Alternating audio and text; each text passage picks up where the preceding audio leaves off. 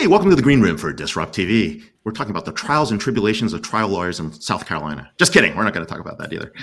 Things that we will not talk about on Disrupt TV today. Um, we're here with my awesome co-host Vala Afshar, our producer El, and more importantly, our wonderful guests. We're going to go in reverse order. Introduce yourselves. Tell us where you're coming in from, and more importantly, what you're going to talk about today, real quickly. So, Gabriella, all yours. Great. I'm Gabriella Rosen Kellerman, calling in from Berkeley, California. And I'm here to talk about my new book, Tomorrowmind, co authored with Professor Marty Seligman. It is all about our original scientific research on how to thrive at work in the midst of tremendous uncertainty. That would never happen. What are you talking about now? Perfect book, perfect time. All right, Lee, on your end. Hey, I'm Lee Rainie, uh, Director of uh, Internet and Technology Research at the Pew Research Center in Washington, D.C. We recently completed a piece of work uh, talking to experts about the future of human agency and human autonomy, one of the small questions of our age. Yeah, keep it simple, Lee. Now, some of the best uh, internet research in the world, and uh, really appreciate you uh, coming in from Northern Virginia, right? So, all right, cool. Oh, Jonathan, where are you coming from, Dr. Reichental? I, hey, hey, Ray and Val and everyone else. I am coming in from the great capital city of Wellington in New Zealand. Here you see me in my hotel room. I know it's crazy. It's early what morning. Time is it? I am a day ahead. I'm 21 hours ahead of uh, you guys in, in, in California, at least. And uh, I'm on the show to talk about my brand new book about cryptocurrency. So I'm looking forward to chatting with you about that. Ooh, hot topics, hot stuff. All right, we'll turn it back to you, El. You can do the count, and we're going to go live soon. All right. Three, two, one.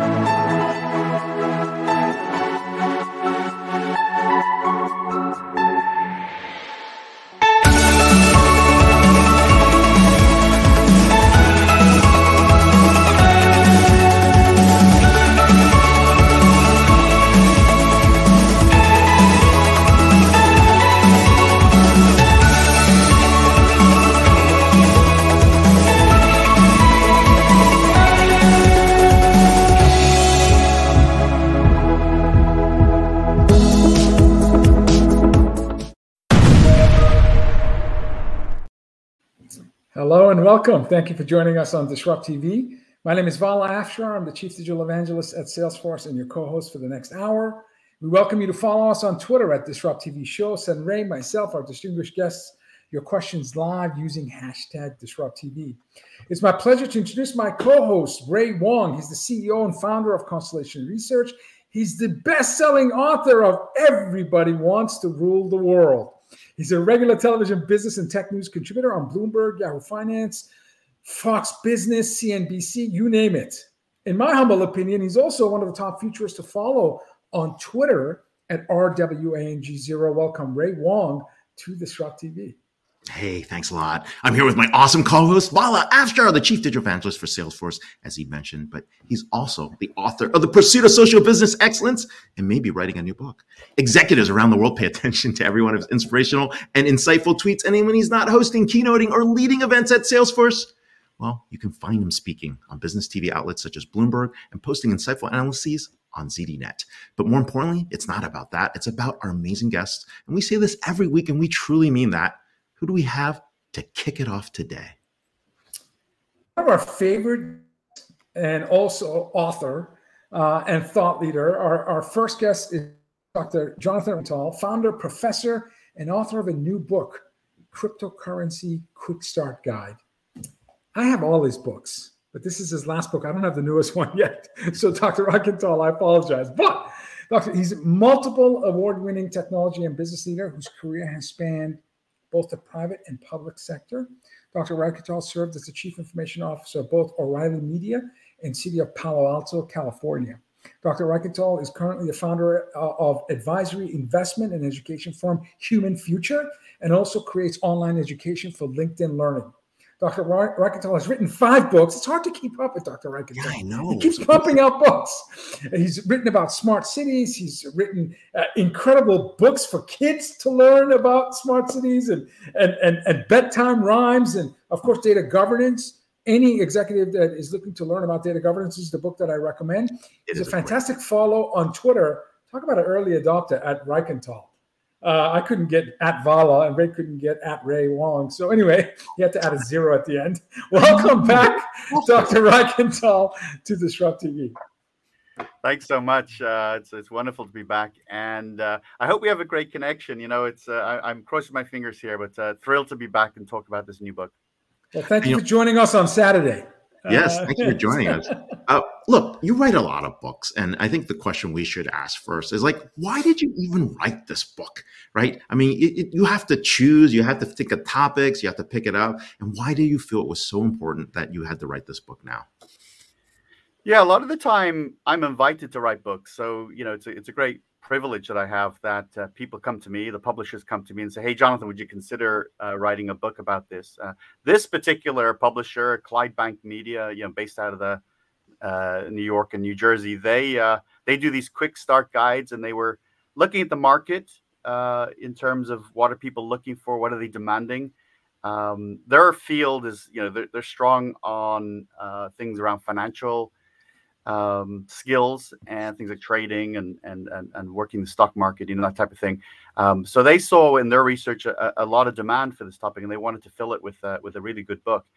On my side, I um, I was lucky enough to be asked by LinkedIn Learning, uh, coming on about six or seven years ago, to develop some video courses on blockchain and then crypto, and and in in a wild way uh, over a million students uh, responded to my courses on on crypto and blockchain. So uh, I think I have a pretty strong voice on the topic globally, uh, and you know the, these courses continue to be very very popular. I teach at a number of universities the topic, but I think the bottom line is this is a really fascinating topic. No matter where you stand, if you hate it or you love it or you're in the middle, uh, oh. you know it, it's an emotional topic for some reason and I wanted to, I wanted to, I, the way I said it to my publisher is, I wanted to tell sort of a point in time story about what is cryptocurrency right now and where might it be going.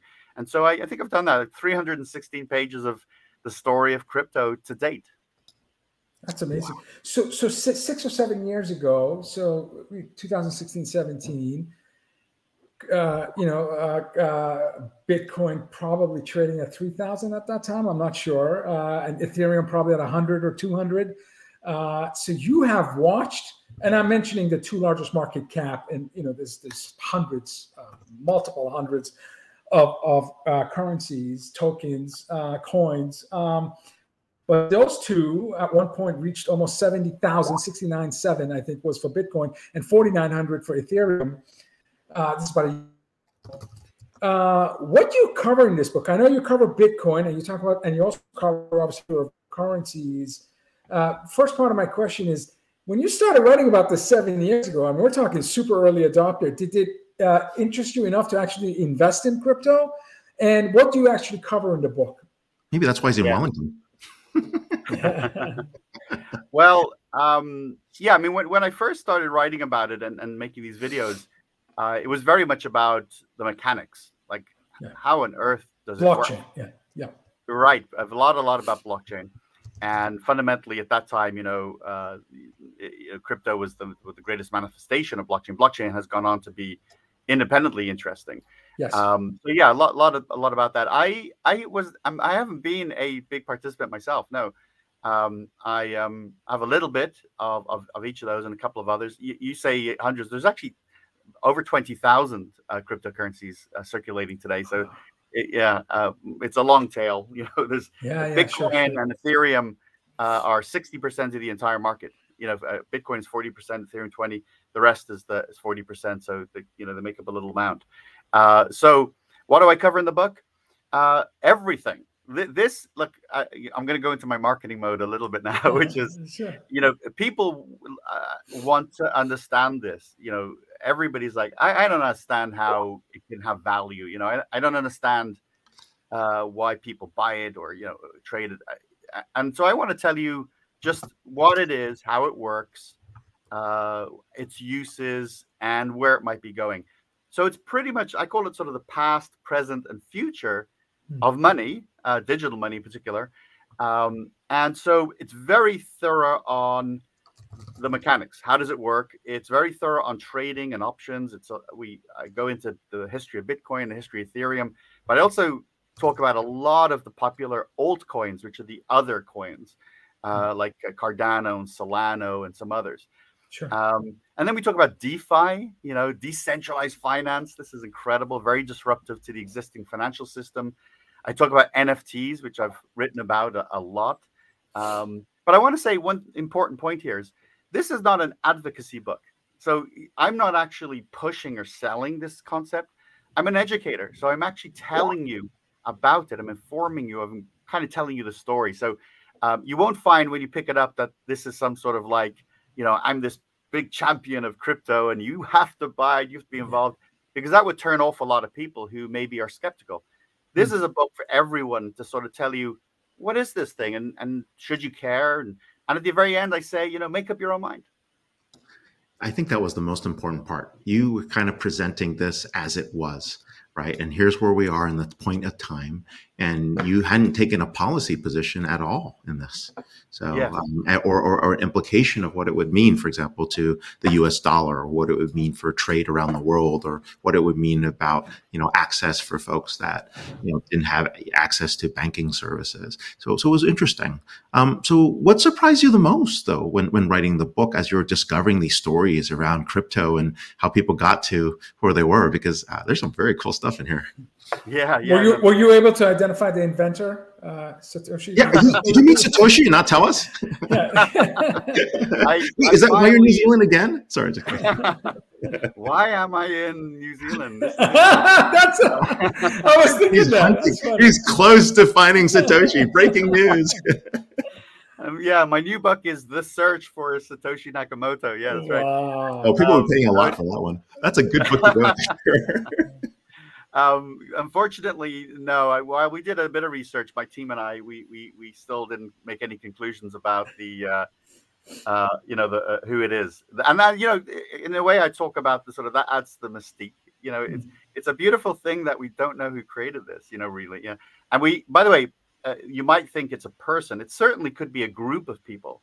Yeah. Uh, so you know, could it be a could be in a global collaborative? We, we don't really know. There's a few things that surprised me. I think uh, first of all, this is a very, eh, for whatever reason, it's quite a controversial topic. You know, you have people who, when they take a position, can often be really on the two ends, right? Uh, You have people who think it's absolute nonsense, it's a Ponzi scheme, uh, people shouldn't be involved, get out of there, you know. And then you And, and these aren't just any people. These are like Right. Charlie Munger. These are like you know Berkshire. Exactly. They're they're like irritated. It's almost like they get a skin rash when the topic comes up. So It's these are incredibly well, uh, incredibly accomplished people. So it's not just any people. It's it's it's amazing how the spectrum includes some titans of the industry when it comes to investing. That's a great point, Val. It's such a great point. Uh, and th- yeah, that really uh, elevates it in terms of like the, the sensitivity to the topic. And then you've got on the other side, you've got people who are, they, they think this is the future of money. This is it. This is going to completely change the game, uh, change who can participate, uh, be a major disruptor. So you got, you got, that was interesting to me as I kind of explored that. And those Um, are people like our guest Michael Saylor, who was on the show when he crossed 125,000 ownership of Bitcoin. I don't know. I, I think at that time he had invested four and a half, five billion dollars in Bitcoin. So that's the, t- the you know you got a rocket scientist, MIT graduate, and times of the industry going head to head. So it, it's it's fascinating to me. I don't know any other technology, including AI, that has such a polarizing set of experts uh, dunking on each other. anyway, Yeah, yeah. Uh, which makes it, such, it just adds to the, yeah. the, the, the one of the, the, the magic of the topic. it does. and I wanted, you know, I wanted to tell that story in in, in all with all its warts and all, you know, eh, the, the the the kind of cool stuff about it, but also the the incredible risks No. that are, are part of it. I'm very realistic, you know, about it. I'm very, I'm a It pragmatist, is you know. The I- most pragmatic book on crypto that's out there. I, I, I definitely agree with you. So That- let's let's get to some things that people often ask, and even advanced folks don't really quite understand. Is crypto money? Is it investment? Is it a security? Is it a store of value? Like people use these terms all the time. Like you know, like maybe Val and I have a lot of crypto that we want to tell you about. But but the point being is like, what is this? I mean, what, what are we putting our money into to get back on the other end? Yeah, I have to say, one of the incredible outcomes of writing this book for me was sort of discovering the history of money, and uh, that. By the way, if you want to go down a, a rabbit hole and, and and sort of get really uh, completely, uh, you know, uh, enlightened Why about have it, tulips. Come on, these tulips are great. money itself is, is a bizarre thing, right? That we that we associate value to something and and we all trust it. Um, you know, when you think about the paper, the the Satoshi Nakamoto paper came out in 2008. You know, and quite a a, a neat. Uh, you know, it's it's it's about nine pages, and yet there's a lot in there, and it sort of changed the world for many people. And it proposes money. It it, it actually fundamentally is an alternative to the global monetary system. What has happened, though, to your point, Ray, which you, you make, is that hasn't actually come true. You, you know, Bitcoin is not a uh, a money that people use to buy meals or you know plane tickets very often. You know, on a day to day basis. Like if you've made a lot of money, sure you can you can use it. Uh, it it's used as an investment and, and it's become an investment vehicle. People are making money through the growth of the value in in these uh, cryptos. Um, but then you got the the, the, the broader token community, which uh, uh, which allows us to raise money. You know, you kind of alluded to that a little bit. Uh, becomes a uh, a, a uh, an instrument for uh, raising cash for organizations, um, and then you get into the whole sort of the tokenize, you know, the tokenization of digital assets. So you you you have that that non fungible token, right? Which this all gets squirrely really quickly, but the ability to sort of record um, the legitimacy of a, of a digital item uh, in a database that people agree on that actually is true. So, you know, uh, it we all agree that if I paint a, a physical painting and give it to you uh, and sign it, you you agree that's that's an original. But we don't have the same um, ability to do that often with digital drawings and, and digital items. Uh, but now, technically, we do because we can do digital signatures, which is sort of the digital equivalent of the physical signature. Mm-hmm. Um, now you start to have you see these sort of you know this this tokenization, this these these uh, records that then can be traded themselves, and you know people can make money from the trading of these these tokens. Um, so the, the the the actual field is is is quite big. The question is it money? Well, you know what is money? So it, w- will somebody tomorrow take my crypto uh, for their product or service? And the answer is uh, uh, yes. They there are entities that will do that you know, will somebody tomorrow pay more for the crypto I have than I have today? Possibly. Um, if they're prepared to do that, we trust the ecosystem. Then it's then it's real. I mean, there's the, you know it, it works. So whether you kind of are confused about you know is there anything backing it behind it, it doesn't really matter. Uh, money works because we say it does. That's the origin of all money. It, it, it just is because we say this. Real quick, May 22nd. What's that day about? May 22nd. You, May 22nd. Bitcoin Pizza Day. Oh yeah, oh, oh, yeah. Oh, yeah. He's referring to ten thousand Bitcoin for two pizzas. Yeah, for two pizzas. yeah, that, right. It's stored value. It's trade. It's it's it's someone actually did value exchange. Right. So yeah, regrettably, that was a pretty expensive couple of cheese pizzas. Okay, so so so you know if you if you're if you're subscribing to Cathie Wood and ARK Invest, oh as they project um, money, store of value, the value of Bitcoin in a decade, if it resembles uh, market cap of gold, we're talking potentially a million dollar value. Uh, you know, there's only what 19 and a half, 20 million that are, in, in, in, and I believe some have been lost. So I, I, don't know if the original intent I think was 21 million, but I don't believe 21 million exists today. So, right. so can you talk to us about the future of, of crypto? Do you see uh, uh, again, it's trading at like 22 and change now. And of course, you talk about trust. Last year was terrible in terms of so many bad actors that essentially set the, you know, brought the Bitcoin to, to as low as 16,000 when it was trading in the 30 range. Uh, so, so what are, what are your thoughts about projecting? And I know this is an investment advice, but do you see crypto becoming, you know, I have a 12 year old son. By the time he graduates from college, again, 10 years, at 22, is he going to be exchanging? Is it, is it fiat or is it more crypto? Is it going to be uh, Filecoin, Cardano, you know, uh, Litecoin, Bitcoin, Ethereum, handful of uh, the coins that are in the top 10? Uh, will, will, will, he be, you know, uh, buying goods and services using crypto? That's a great question. Um, well, look, I, I tell you something just to make it sort of local and real. I'm here in uh, Wellington, New Zealand right now. I'm here for a few weeks uh, as a visiting professor. And New Zealand is one of those countries where they don't really use cash anymore. Uh, Yeah. You know, it's all cards. Uh, You know, a lot of stores just don't take uh, notes and coins. So they're kind of digital already here, and that's uh, you know what the rest of the world will will catch up with. There's there's another phenomena called central bank digital currencies that's emerging, CBDCs, Yep. uh, which we'll we'll do maybe on another podcast. Or you'll add, you'll ask another uh, guest to go deep into that, and th- that's basically a digital equivalent of the existing money we have. Hmm. You know, think about this real quick. Um, you know, the money that you have in your bank account or anybody has, it doesn't really exist, right? There, there's no there's no gold bars or you know silver in a safe that represents Wait, your money. what do you mean? What's going on? No, I mean, like this is the big, this is a, the, the breakthrough stuff for people who get into this topic. When they sort of read about it, they're like, "Wow!" It's like you're, you there's nothing. Your money is simply numbers in a computer. I mean, it's simply a store in a database today already. Real quick on the answer, because I know you need to run to next guest. Is um, uh, look, people are are. There's a lot of folks who are saying this thing's gonna, it's gonna, you know, uh, flame out. It's it's it, it, it's got this kind of cool momentum for a few years, but it's got no future. Uh, look, Bitcoin's been around since early 2009. Um, you know, there's 425 million people in the world who uh, have crypto. Um, that's a big proportion of the planet already. Uh, I don't think it's going away. Okay, so that, that's my first conclusion. Okay. Um, I That's good to hear. That's good to know. Yeah. I mean, that gives me some yeah. relief. I don't see the. I mean, there's there's there's a lot of folks who will advocate will say that you know in a, in a year or two this is gone. It's it's it was it was interesting. It was like tulips, but it's gone.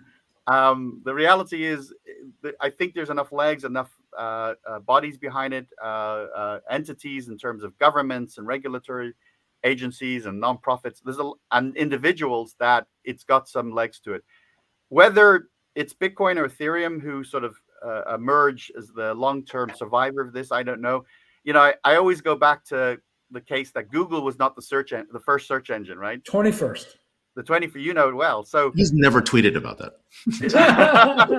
well, I want to remind people: first to market doesn't necessarily mean you win. It's, it's. I think just- so. So yeah. when I look at it's my Ethereum and Bitcoin, when I try to think of your son, your child, uh, you know what uh, he or she will will um, be uh, perhaps using. Um, it may not be Bitcoin or Ethereum. That's really just my sort of my my conclusion there. It may be the surprise twenty first, you know, the equivalent crypto, if you like, or the or the thirty thousandth that comes out.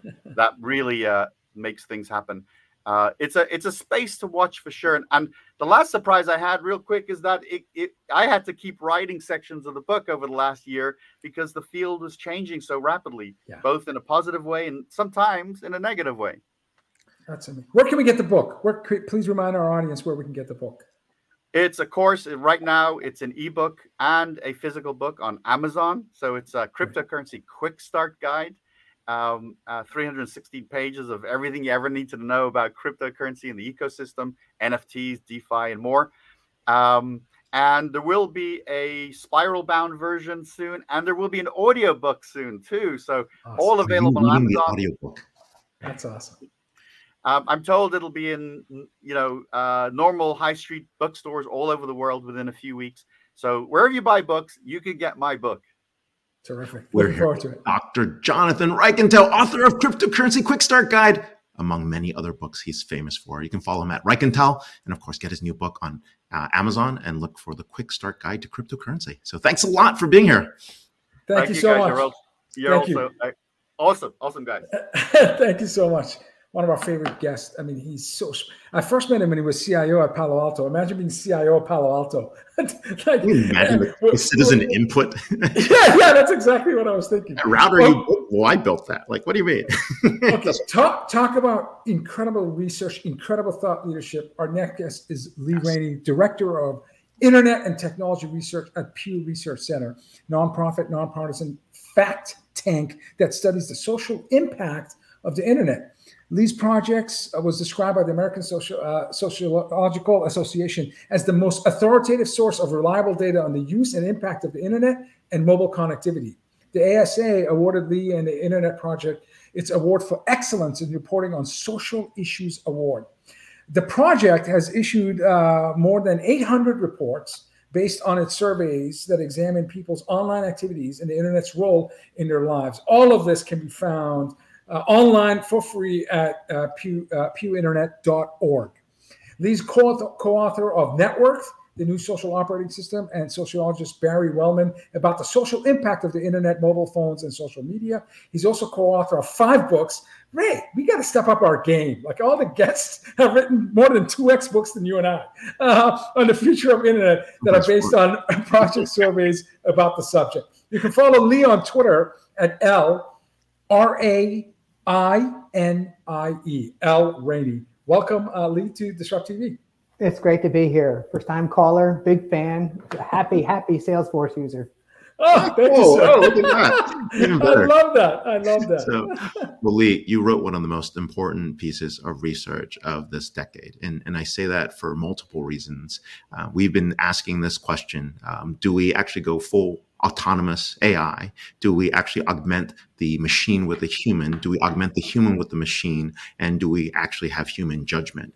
And what you do here, talking about agency, really reflects that kind of research. People want to know where it is. I wonder if I took that survey. I don't remember. I think I might have. Um, and, and the point being is that, you know, these are really, really expert opinions that are out there. So talk a little about the effort, right? Even getting the question sets right. I mean, there was so much precision in the way you guys were asking the questions. I was like going through, I was like, ooh, how would I answer that? And what led to your current study in terms of this release of the future of human agency? So I'll turn it over to you. Thanks. We've um, been doing this work with Elon University in a place called the Imagining the Internet Center for 21 years. We've been interviewing experts in part because the whole idea was hatched by uh, the great science fiction writer Bruce Sterling, who said, Look, you guys at Pew do surveys. So why don't you interview experts about the future of things because they have a lot to say about it. So it's a it's a line of work that we've been at for a long time, and we've increasingly been looking at the role of AI in the culture, the role of AI in people's lives, and trying to get predictions about where things are going to be going in the next uh, 10 to 20 years it's been such an interesting line of research because we've uh, over the years asked questions about and had good expert predictions pretty far ahead of time about the rise of mobile about the rise of uh, cyber attacks and and uh, and and the general cause, concern about attacks on uh, human infrastructure. And we even one of the fun things we did remember when nick carr wrote a fabulous cover story for the atlantic monthly? Does google make you stupid we uh, we got Nick and the, and the Google folks to sort of hash it out on our pages. It was a wonderful thing to do, and the expert community was kind of more on Google's side than Nick's side, although there was tons of evidence surface that really is appropriate now to today and ChatGPT about this can really go south in a bad way and take humans out of the picture or screw them up in the process. So that our current research is, is sort of coming out of that history of trying to stay ahead of questions and really with folks like you in mind, I mean, it, you, you're nice to say that it's sort of precise questions, but one of the luxuries of doing this work is that experts kind of know what's going on. So you can play with the question language a lot more um, in, in, a fun way than you might with, uh, with ordinary citizens who need to be taken by the hand through some of these issues. And this is incredibly robust. We're talking 504 experts. Yes. So to, to, to, be able to capture 504 experts, and for the audience listening, so this was the question in terms of the future of human agency. The and it's a forward-looking decade plus question. By 2035, will smart machines, bots, and systems powered by AI be designed to allow humans to easily be in control of most tech-aided decision making that it's relevant to their lives? So 504 experts asked this question, and the result almost like flip of a coin. 56% of these experts agreed with the statement that by 2035, machines, bots, and systems will not be designed to allow humans to easily be in control. And 44% said they the systems will be designed to allow humans to easily be in control of the most tech aided decision making. Were you surprised of the outcome? Because you know it's it's it's not quite flip of a coin, but it, it's it's pretty much in the middle I, I, think that's the exact right way to see it. it these are not scientific samplings because we don't know who's exactly everybody who's an expert on, on the internet, but we have a lot of people in our database who have smart things to say. And it's, it's interestingly consistent with a lot of things that we've done over the years where people can very well articulate the things that they hope for and the ways in which technologies can serve them well and serve societies well. But particularly in the past decade, there's been such an interesting turn, particularly in the expert um, technology, technologist community, as well as among those who are sort of critics and analysts of technology, about the ways that it can go south. I mean, technologists have become inc- incredibly sort of dis- disheartened by the ways in which their precious, beautiful inventions can be exploited for misinformation, for information warfare, yeah. for um, going after people, uh, making civic discourse almost impossible to conduct, for a- introducing artificial agents like bots into those conversations. So it's been a striking thing to watch how technologists themselves are quite wary of the ways in which even their most precious prized uh, inventions are potentially going to be, be misused by their users. So it's it's very much in the spirit of that that a lot of te- these technologists will will give you on the one hand, on the other hand, kinds of answers. They can very well articulate how it goes well, and they can uh, worry a lot about the things that can be uh, exploited in the systems they're building. Ray and I had the privilege of a few years back speaking to Sir Tim Berners Lee. Here's a perfect example of someone who believes the web needs to be better and it needs to serve society in a more positive manner. And as recently as Elon Musk questioning OpenAI and ChatGPT. So, uh, you know, inventor of the web in 1993, launching the web to the world, and someone who was the, you know, the main um, supporter of, of a 2015 company, uh, OpenAI. It's absolutely true that uh, these inventors sometimes question whether their uh, their investments and inventions are on the right trajectory in terms of betterment of society. Go ahead, Ray. I know you you have a question. Oh no, I, I thought there were some great uh, comments here, and and I really, if, if there's some that you want to highlight from some of the experts that you thought stood out, right? Because they're profound. I mean, these weren't. I mean, people gave you very substantive answers here. So so we they, we got some beautiful essays almost. They were quite extensive you know hundreds and hundreds of words answers. Now i'll just call out two of them that were incredibly striking. So first was um, paul saffo you know just a long time silicon valley guru teaches at stanford now was at the institute for the future before. And he's he's sort of cynical about the way this all will break out. In one of our early surveys he invoked the uh, the line from a lot of uh, sci-fi writers that in the, in the future, humans are going to be the pets of, uh, of technology. And so, in keeping with that spirit, in answer to this question about the future of, uh, of human agency, he, he said, Those who manage our synthetic intelligences will grant you just enough agency to keep you from noticing your captivity. Matrix. How good is that? Uh, another great answer came from Jamais Cascio, who's currently at the Institute for the Future and just one of my favorite brilliant analysts. And he walks through sort of three segments of the population in the future um, who will be sort of focused on this question of human agency. He, he said that the largest proportion of the population will be humans who believe they are in control, but they are not. A smaller segment will be humans who know they are not in control and they're okay with that. And then there will be a limited number of AI augmented humans who really truly are in control. In other words, they'll have their hands on the steering wheel and the, and the, you know, the systems will answer to them. And he then um, sort of projected beyond our end year of our survey. We asked you and others, Ray, you know, tell us what's going to happen by 2035. So he went out to 2045 and he said, we're going to get three, three possible, um, you know, outcomes. First, he called no AI, no cry. And he said that there might be such a catastrophic implementation of AI that cultures will turn against it. And there essentially won't be that many AI programs that are operative in society because the, the human trust in them and the human worry about their capacities will be so great that they want to limit them at all. He, uh, the second scenario was we'll all be watched over by machines of loving grace. You know that Richard Brautigan, uh, lovely, lovely thought. Oh, really? Fine, but they'll be in charge. And then finally, he said we'll be under the thumb of digital dictators. So, yay! What a future we're looking forward to.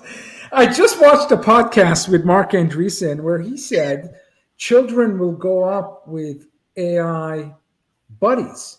Yeah. I'm, I'm, I'm paraphrasing, but he said they will learn to love their AI buddy because the AI buddy will know the child so well, all their preferences, all their so the the connections will always be positive and loving and caring. But children will grow with chatbots. Um, it, it, was interesting. It was it was uh, it was uh, it was it was fascinating to to listen to Andreessen talk about future of uh, AI, and of course, well, the it, other you know, thing that, that, but it is very much a part of that, and you know, that's a very uh, interesting uh, line of thought about this. Is is that it will, um, in a sense, be augmented memory. I mean, think how many things that you've forgotten from your childhoods.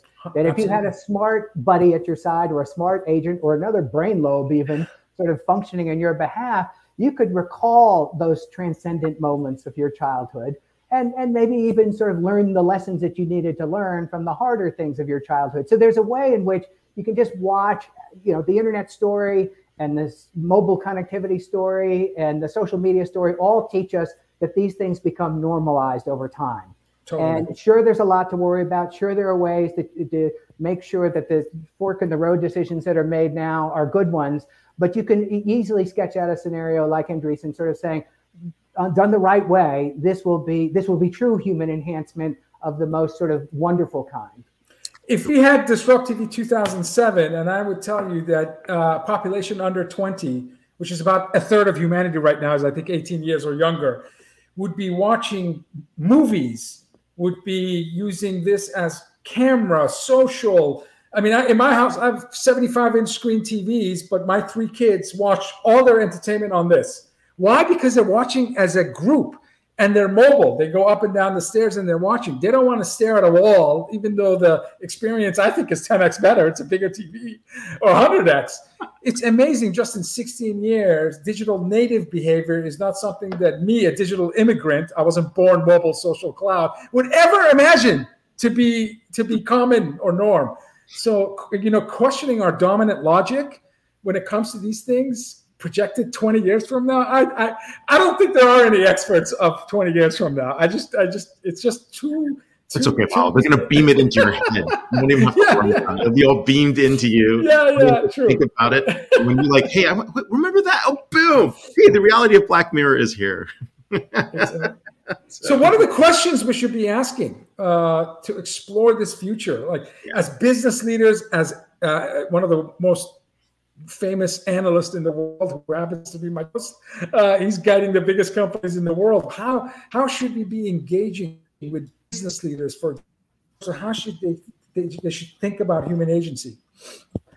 Well, one of the um, actually, I'm going to just invoke you, Ray, on this one because your answer was reflected in one of your early comments at the beginning of the interview everybody's got to figure out now and it doesn't matter if you're a technologist or if you're in manufacturing or if you're in the service industry or even a nonprofit like mine the big questions that ray i'm going to you know it's your idea not mine when do we intelligently automate?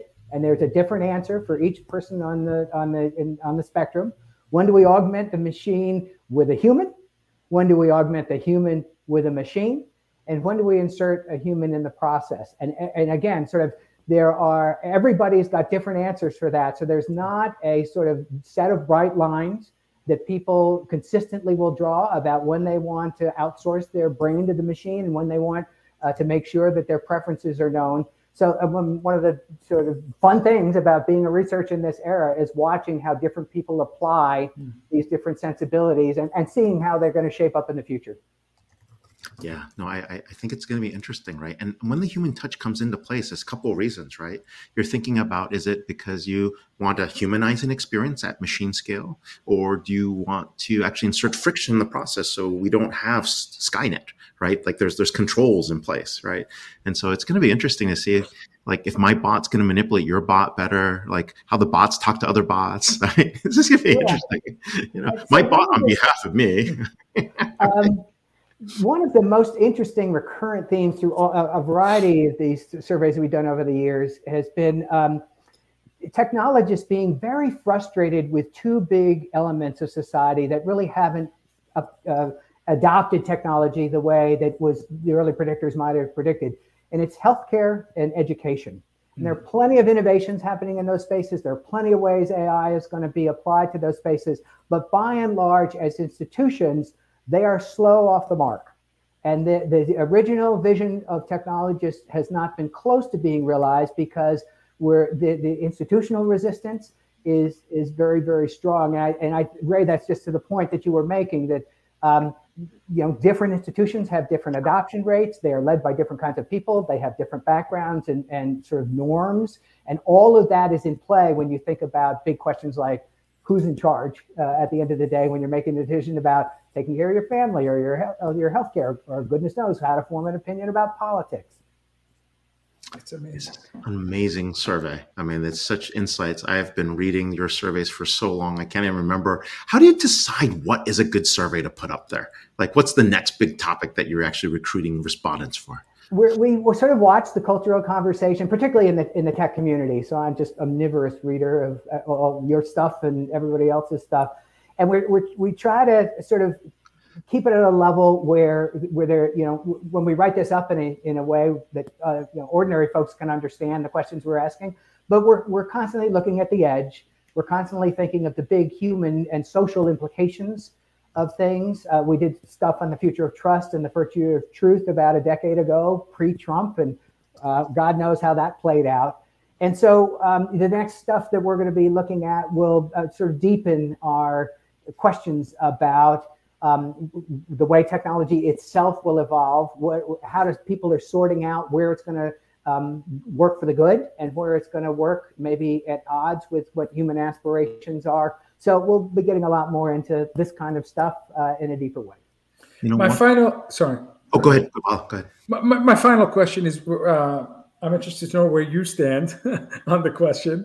Uh, 504 people weighed in, so I'm, I'm wondering if they were able to influence your your position.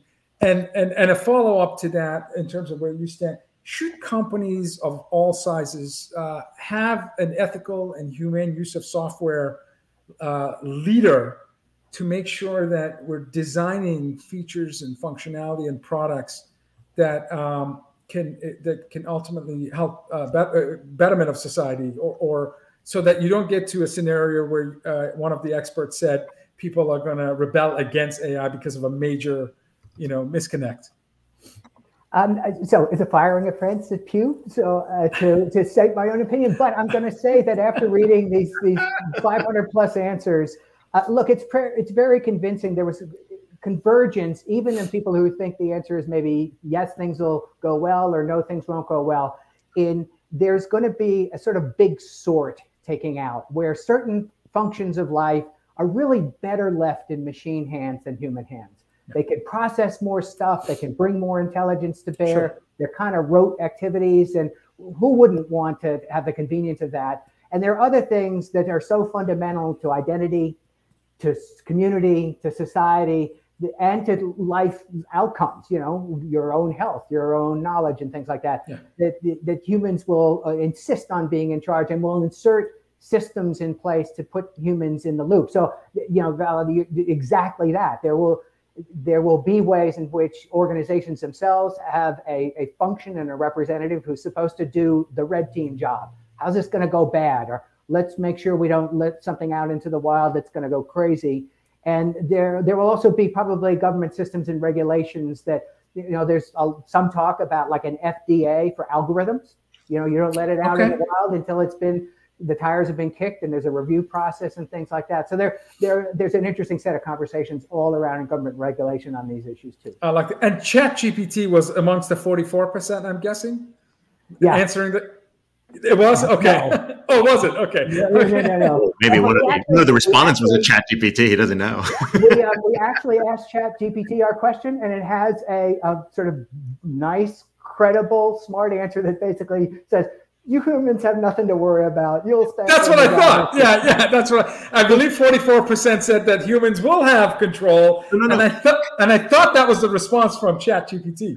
Actually, it would be funnier is like ChatGPT post survey now that it has access to the survey data of what it says versus what it said before. And then Lee discovered that at the Pew Research Center, seven of the responses cheated because the answers were all the same. They- They all were the ChatGPT answers.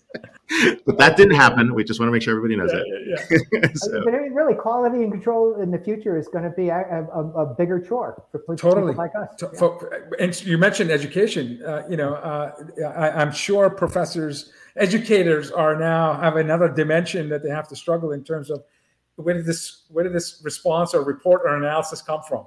They Absolutely. do.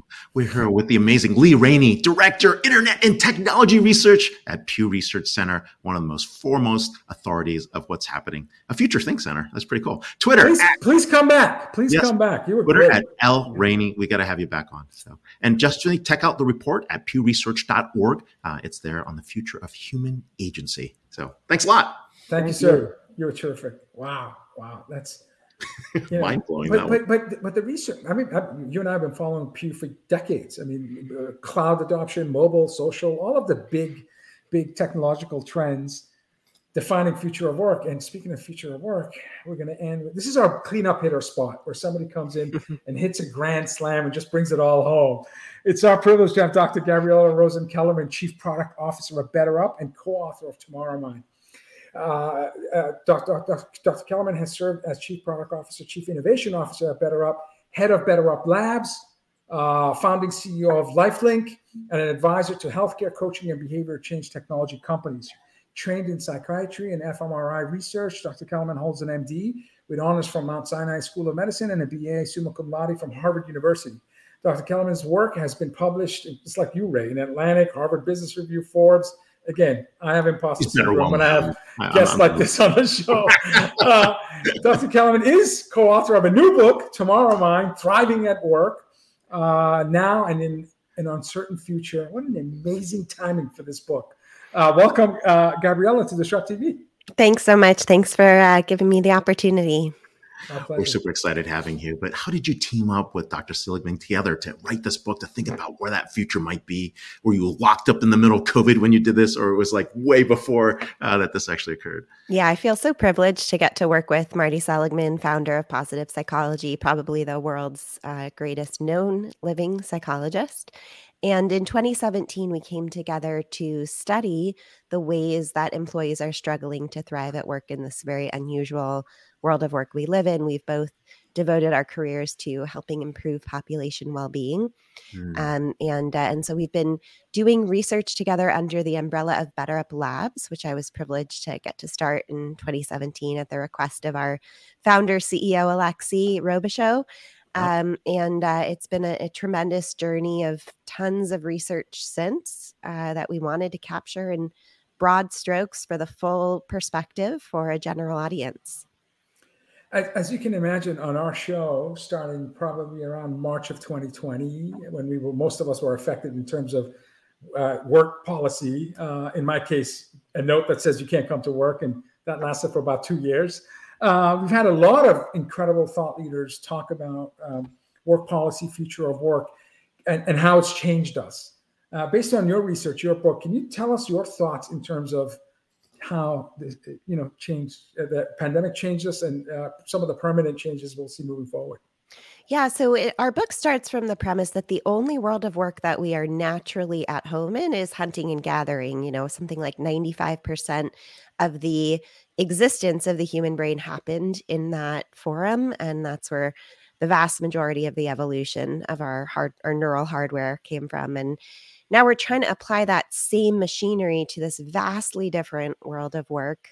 Things like change, which are such a prominent feature of work today, constant disruptive, uncertain, complex change. Uh, for the hunter gatherer, change was likely sudden and a threat. That's why the responses we have are fight or flight. It's not fight, flight, or maybe celebrate because maybe it's a good thing. a predator was not going to be a good thing.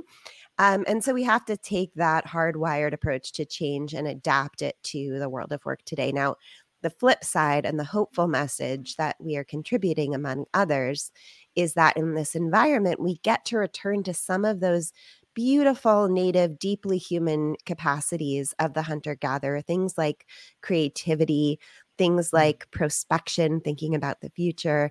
These are things that weren't a core labor skill in the industrial era. And now, once again, we get to reconnect with them. And we are all creative. We all have the capacity for foresight as well.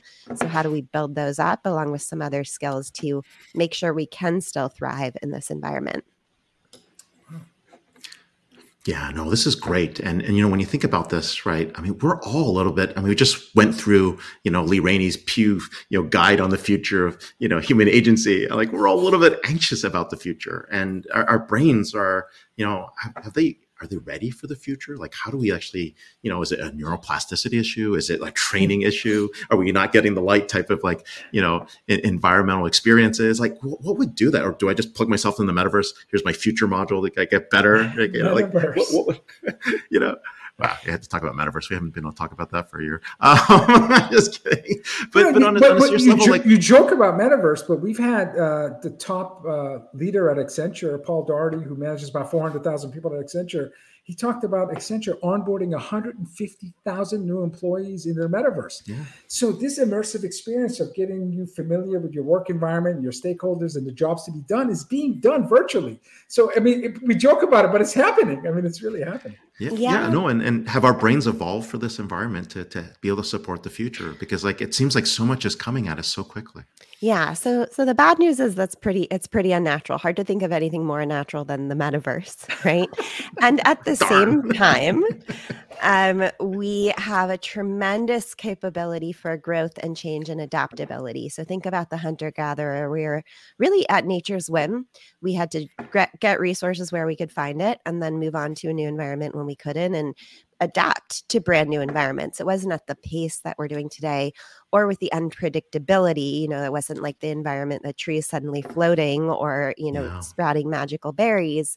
But we did have to adapt. And uh, we today have at our disposal behavioral science. So, knowledge of the mind itself, knowledge of how to build these skills. Hmm. That to us is the major historic advantage we have over previous generations of humans going through a labor transformation. That we have a user's manual, or at least a really solid beginning of a user's manual to our own brains, which is where that change has to happen. Uh, a, a part that I found interesting is that your research found that uh, meaning and mattering is super important. So much so that 90% of people are willing to earn less uh, if they have more meaningful work. Can you define for us um, what is meaning and mattering? What is it? How, how do you define that for? Yeah. So, so, um, meaningful work can be defined as work that gives us a sense of purpose, a sense of significance, a sense of cohesion with the universe, and, and a broader reason to be here. Mattering is our the construct we use more, and the U.S. Surgeon General recently kind of stood with us in that in saying that mattering is an essential component of workplace well-being and it's a very basic fundamental level of it matters that I wake up in the morning. It matters that I go about my day and do my work, you know, whatever that might be. Yeah. If we can't provide that to people, then we are really doing something wrong. In our view, it's a huge part of what modern management entails. You need to be able to explain to your employees why their work matters, even and especially when you are asking them to stop doing one thing and start doing something else you need to be able to explain why did it matter that i just spent three months doing project a and all of a sudden i'm going on to project b? That's a huge source of disengagement um, of resentment that comes up for employees in the workplace and it makes perfect sense through the lens of mattering. Can I follow up, uh, Ray, with a follow up question? Because I suspect three of us this year, so just in the last few weeks, several weeks, know of exceptional people that lost their jobs, especially if you're in the tech sector. I mean, we're talking hundreds of Yeah. thousands have lost their jobs since January. And I'm talking exceptional people where we can't even imagine performance being an issue because the size of the reductions has impacted Totally. folks. How do you not crush the soul of that Yeah. person when mattering, yeah when they were doing A plus work, delivering and exceeding expectations and they got that notification that they're no longer part of the company. How do you Yeah. recover from that devastating, mattering news that that that Yeah. that, you know? I'm so glad you asked. And this is why we actually started the book with a really uh, extraordinary layoff story of someone who was laid off under very humiliating circumstances for something that had very little to do with them. And they have gone on to have a, a tremendous career beyond that. Um, I love that you started with, you know, peak performer, high performer, you can get laid off. It doesn't Yeah. have to be related to Yeah. your performance. And through that lens, if we lean there even further and we think about what is coming, the uh, ups and downs of the economy that will come over the rest of our careers, the global events we have no control over, industry disruption overnight, we are all at risk of layoffs at some or multiple times throughout the course of our career. We will all probably have to creatively reinvent ourselves over the course of our career Yeah. many times over. And so it's not actually, in our view, about getting through any one of these chapters. It's about knowing that there's not just a tree, but a forest of change ahead of us. And we need the skills to navigate that entire forest. Resilience is one of the big ones in this meaning, purpose, mattering. We need to have that intrinsic motivation to fuel the hard work of building these skills that we're talking about. I We would that- be I love that answer. Wow, that we was would be remiss if we did not ask about prism right? And you're touching on some of those concepts in prism and uh, i think that's very important for a lot of folks. And, and vala you're so right. I mean a lot of great high performing people are seeking and trying to understand what's going to happen next and, and i think this is a book for them. But uh, Gabrielle, 100%. uh, tell us tell us more about prism. Yeah, so we have studied data from hundreds of thousands of workers across all industries as they are looking for themselves, of course, to succeed in work, to grow as humans, to grow as professionals. We've looked at outcomes for them, we've looked at outcomes for their teams, and we've looked at outcomes for their organizations based on the skills they have, based on the skills they develop over time. And we've come up with five key skills that we need to thrive in the so called future of work summarized by the acronym PRISM. P is for prospection or foresight, which is our about ability to imagine and plan for the future. In uh, as a nod to the previous guest, it, it restores agency, helps us feel empowered in an era of constant change. R is for resilience, our ability to bounce back from change, or even the people who are best at resilience grow stronger through challenge. And can you imagine what that would open up for you, your team, your organization, if each time you saw one of those these defining moments, you got stronger because of it? I is innovation and creativity, increasingly essential in a world where tasks are automated that are more rote, less creative, and where change is hitting us constantly. We need to respond in an innovative way at the edges of the business. S is social connection. And we Yes. specifically focus on rapid rapport. How do we quickly build trust and connection with one another and with our customers across difference?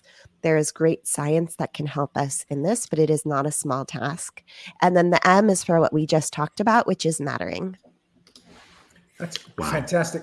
I, I, so I, one of them speaks to me. All of them speak to me. But I started my career as an engineer, you know, in a cube, just writing code, and then and then I got involved with customer service and support, and then I became an accidental CMO. It was until I was in charge of marketing where people would refer to me as a creative.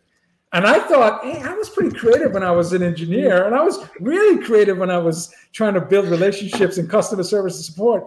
So in, you you talking you write in your book that create being creative is not just a you know a silo uh, uh, uh, set of, set of skills that that that should be appreciated. All of us can be creative. Can you talk about how you can build that creativity muscle, not just in marketing, but all lines of business and throughout your company? Yeah, I love the question. We all have this ability to be creative. We all have that same capability in our brain. It's not a unique province some people are born with or not. We can build it, we can cultivate it. In our era, and this is a legacy from the Industrial Revolution, we believe that only certain people had to be creative. So, Marty and I like to say that only Homo sapiens could have invented the cotton gin, but a Neanderthal almost certainly could have operated it, right?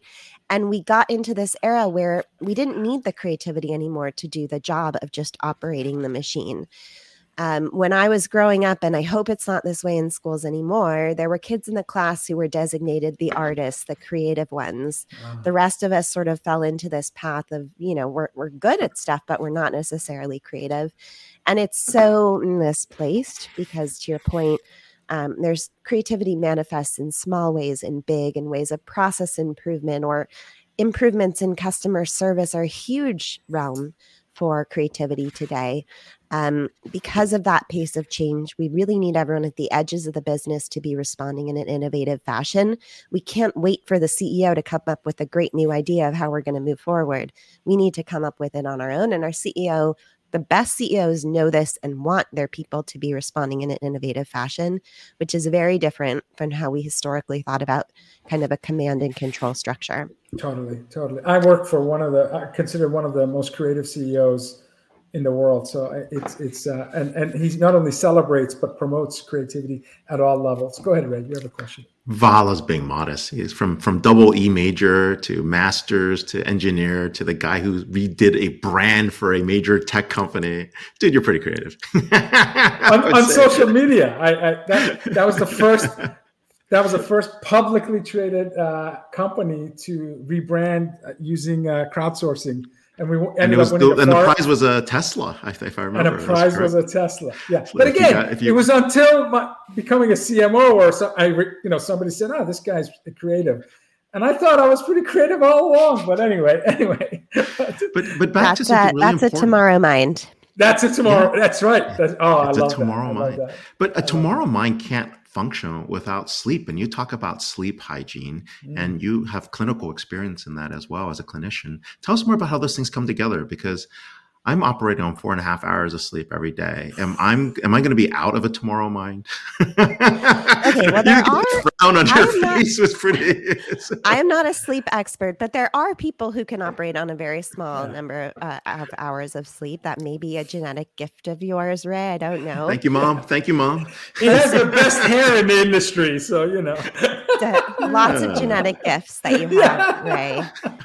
Um, the rest of us really can't do that though. And in No. general, a big part of the awakening of the approach to talent and performance today is understanding that well being is essential for performance. They're inextricably linked. It's all happening in the same brain. If that brain is not uh, on a good night's sleep and you know not Yeah. being well fed and nourished then how could you possibly expect us to perform well at work let alone emotional and mental health struggles and how those impact our workplace performance All Uh, really, my- really good points. My final question: eh, You know, when you serve as a mentor or a sponsor, uh, you know, you have folks at your company that look up to you as an incredibly successful executive, a, best-selling author. Um, how do you how do you how do you uh, what, what what's the process when you are sponsoring young talent helping them you know turbocharge their career and helping them adopt the tomorrow mindset are there any advice you can give for others who are sponsoring uh, specifically young talent uh, within their companies Yeah, I mean, I think that part of the shift we're hoping to herald with the book is from mm. focusing on any type of skills that will expire to shifting the energy to nurturing, celebrating, drawing attention to these enduring human skills, these meta skills, things like resilience, um, which is composed of emotional regulation, cognitive agility, things like mattering, things like innovation, prospection as mentors, we have tremendous uh, influence over where people spend their time and what they see as essential. I will say on creativity in particular, that's an area where mentors can really change someone's self conception and help them transform from someone who does not identify as a creative to someone who really firmly understands their own creative value. And when they do, they build up what's called creative self efficacy and it yields hmm. richer creative output. So, by building up that creative self confidence, that correlates with a richer output, which is sort of the gift that keeps on giving.